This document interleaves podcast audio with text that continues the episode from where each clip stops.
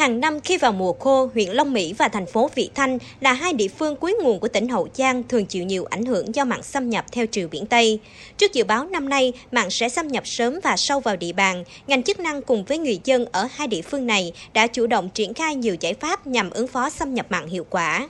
Ngay từ sớm, ngành nông nghiệp đã đưa ra khung lịch thời vụ xuống giống lúa đông xuân 2021-2022 cho những vùng bị ảnh hưởng xâm nhập mặn. Nhờ vậy mà hiện nay khi mặn bắt đầu xâm nhập thì hầu hết các trà lúa đông xuân nơi đây đang trong giai đoạn chín, do đó không cần sử dụng nguồn nước.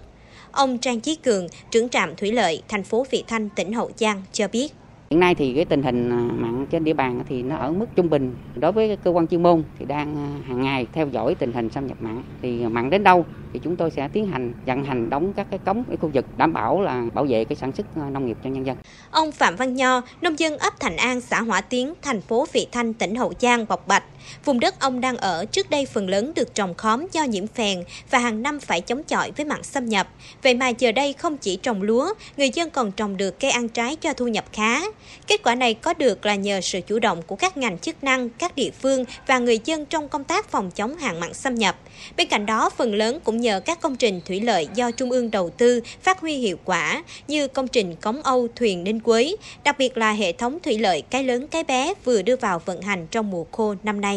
Từ khi làm cái đập ờ, cái bé, cái lớn thì bà con cũng nắm bắt được chuyển đổi cây trồng. Bà con ở đây tự tin rằng là nguồn nước mặn này là nhà nước sẽ khống chế được là không có cho lên. Nói chung là năm nay cái đông xuân của bà con, ta cũng không ngại gì cái vụ của nước mặn. Nhiều năm trước đây thì ở đây cũng có một số bà con ờ, làm cây lúa thì nó bị ảnh hưởng cái nguồn nước mặn nó xèo, nhưng mà hiện nay cũng không còn nữa.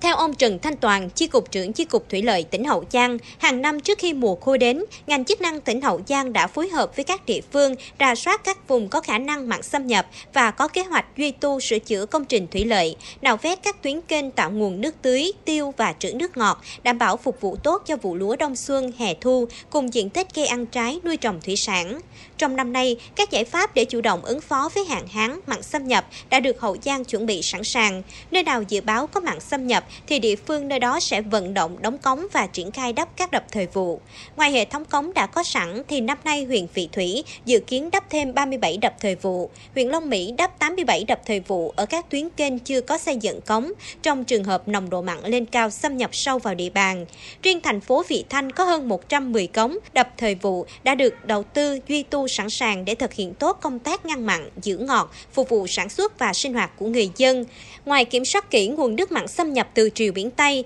năm nay Hậu Giang cũng tập trung theo dõi tình hình mặn xâm nhập từ triều biển Đông. Ông Trần Thanh Toàn, Chi cục trưởng Chi cục Thủy lợi tỉnh Hậu Giang cho biết thêm về Chiều biển Đông à, sông Hậu thì diễn biến cũng phải nói là khá là phức tạp. À, tại vì năm nay thì lưu lượng của đầu nguồn sông à, Mekong đổ về Hậu Giang rất là thấp và dự báo thì à, mặn sẽ xâm nhập sâu vào nội đồng. Trên cơ sở đó thì tỉnh sẽ tiếp tục chỉ đạo bộ phận chuyên môn theo dõi diễn biến tình hình xâm nhập mặn, có khuyến cáo người dân trong việc mà lấy nước phục vụ trong sản xuất sinh hoạt, đồng thời kết hợp những cái trạm đo mặn mà tự động trong thời gian qua, tăng cường công tác tuyên truyền để người dân biết chủ động theo dõi trên hệ thống trạm đo mặn tự động này.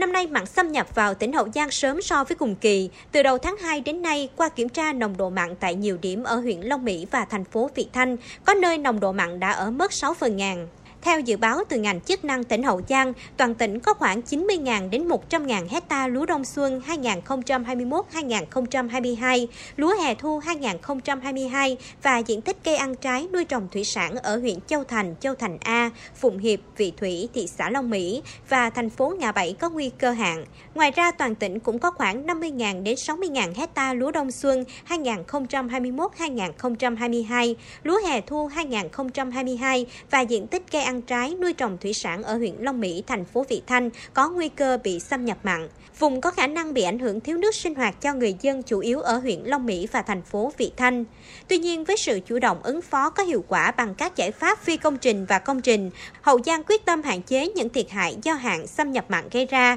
đảm bảo đủ nguồn nước ngọt phục vụ sản xuất và sinh hoạt của người dân trong mùa khô này.